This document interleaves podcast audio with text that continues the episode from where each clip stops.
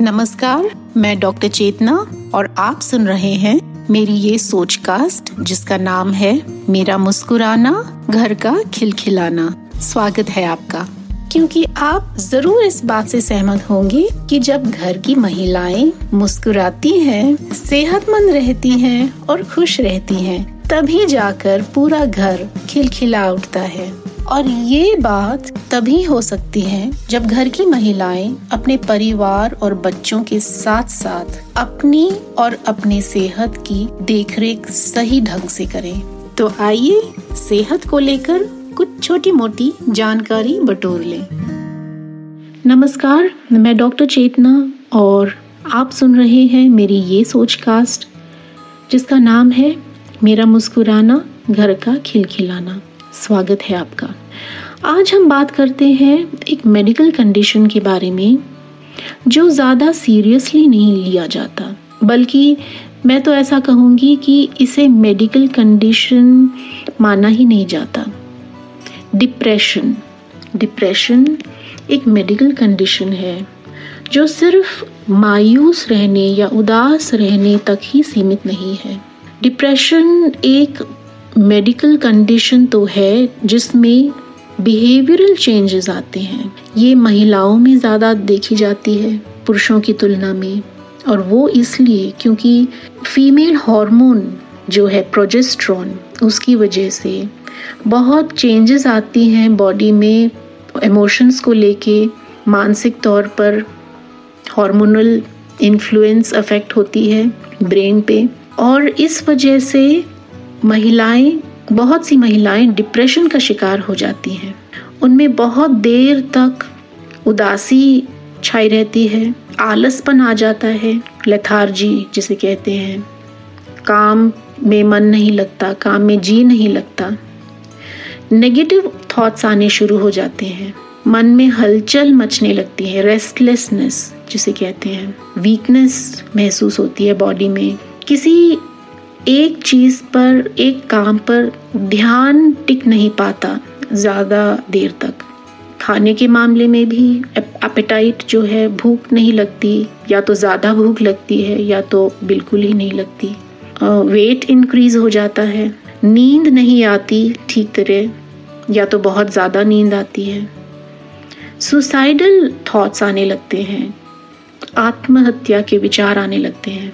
Physical symptoms जैसे body pain कहीं एक पर्टिकुलर जगह पे बॉडी पेन नहीं होती बस यूँ ही आ, हाथ पैर में दर्द होना वीकनेस आना एसिडिटी की परेशानी कॉन्स्टिपेशन की परेशानी।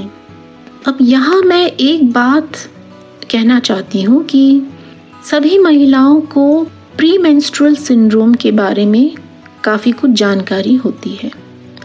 प्री मेंस्ट्रुअल सिंड्रोम एक मूड स्विंग एक डिप्रेशन का एक लक्षण होता है जो कुछ ही दिनों के लिए होता है। पीरियड से सात दिन पहले शुरू होता है और पीरियड्स के तुरंत बाद ख़त्म हो जाता है। तो बहुत कम समय तक ये डिप्रेशन की आ, के सिम्टम्स नज़र आते हैं। लेकिन ताजुब की बात है कि प्री मेंस्ट्रुअल सिम्टम्स सोसाइटी में एक्सेप्टेबल है। इसके बारे में चर्चा होती है। सब जानते हैं डिस्कशन भी होती है। लेकिन जब फुल फ्लेज डिप्रेशन की बात आए, तब उसमें सोशल स्टिग्मा या तो टैबू जिसे कहते हैं, वो बात आ जाती है। और फिर कहते हैं कि लोग क्या कहेंगे। लेकिन ऐसा नहीं होना चाहिए। प्री मेंस्ट्रुअल सिंड्रोम या पीएमएस की ही तरह डिप्रेशन के बारे में भी सोच, विचार विचार विमर्श कंटिन्यूसली रेगुलरली होनी चाहिए ओपनली तो चलिए देखिए और क्या होता है डिप्रेशन में।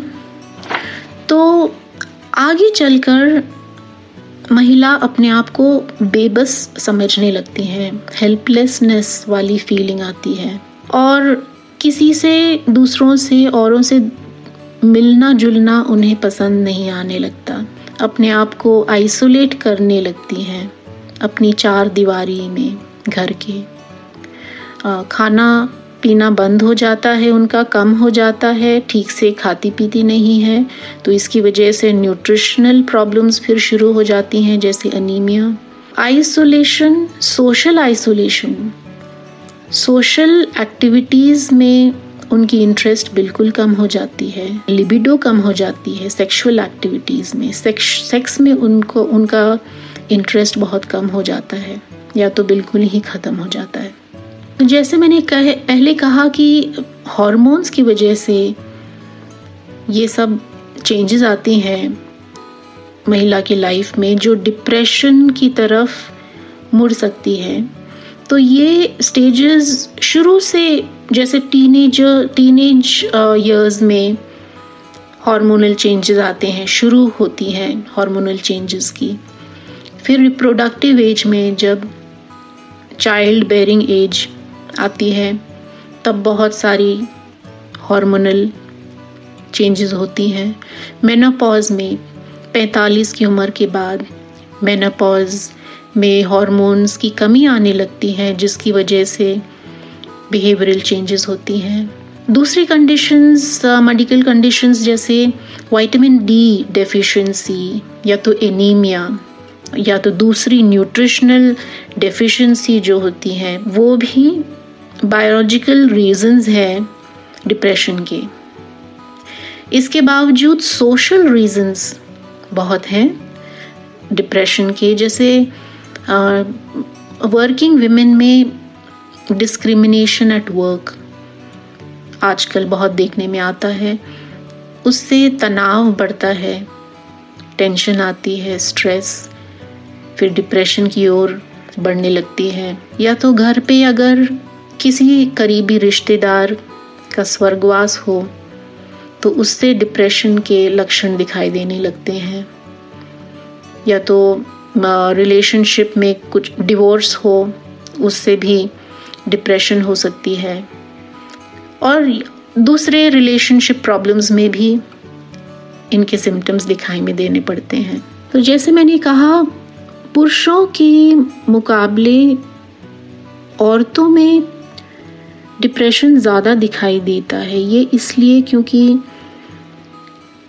हार्मोन जो है प्रोजेस्ट्रॉन उसकी वजह से जो डिप्रेशन के लक्षण होते हैं, उसको प्रोडक्टिविटी में कुछ यूज़फुल तरीके से उस फीलिंग को ट्रांसफॉर्म करने में बहुत दिक्कत आती है उस हार्मोन की वजह से।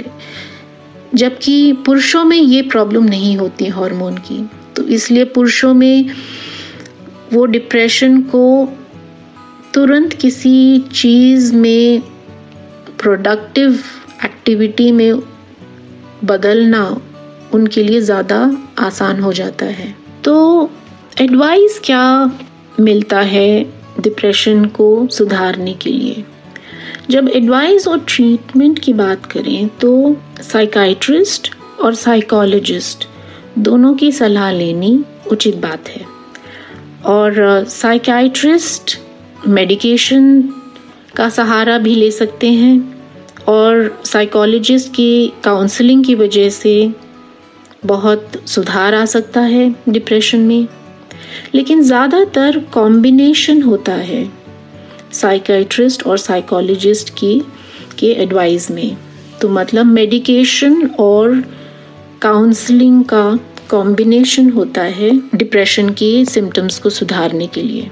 इन दोनों स्पेशलिस्ट uh, की मदद से ये कोशिश की जाती है कि जल्द से जल्द डेली रूटीन लाइफ वापस आ जाए और जो महिला है उनकी सोशल लाइफ फिर से शुरू हो जाए। अपने फ्रेंड्स से ज़्यादा फिर से घुल मिल जाएँ, अपने फीलिंग्स शेयर करें उनके साथ।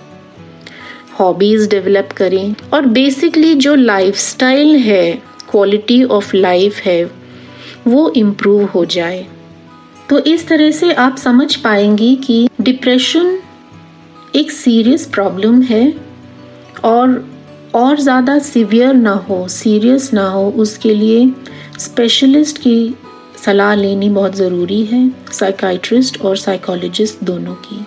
मैं डॉक्टर चेतना आपसे फिर मिलूँगी। तब तक के लिए बने रहिए मेरे इस सोच कास्ट के साथ, जिसका नाम है मेरा मुस्कुराना, घर का खिलखिलाना। नमस्कार। आशा करते हैं कि आपको ये सोच कास्ट बहुत पसंद आया। अगर कुछ कहना है इसके बारे में तो लिखकर बताइए हमें अपने फेसबुक और इंस्टाग्राम पेज पर सोच कास्ट ढूंढिए। अगर आपको अपनी सोच दुनिया को सुनानी हो तो सोच कास्ट करो। सोच कास्ट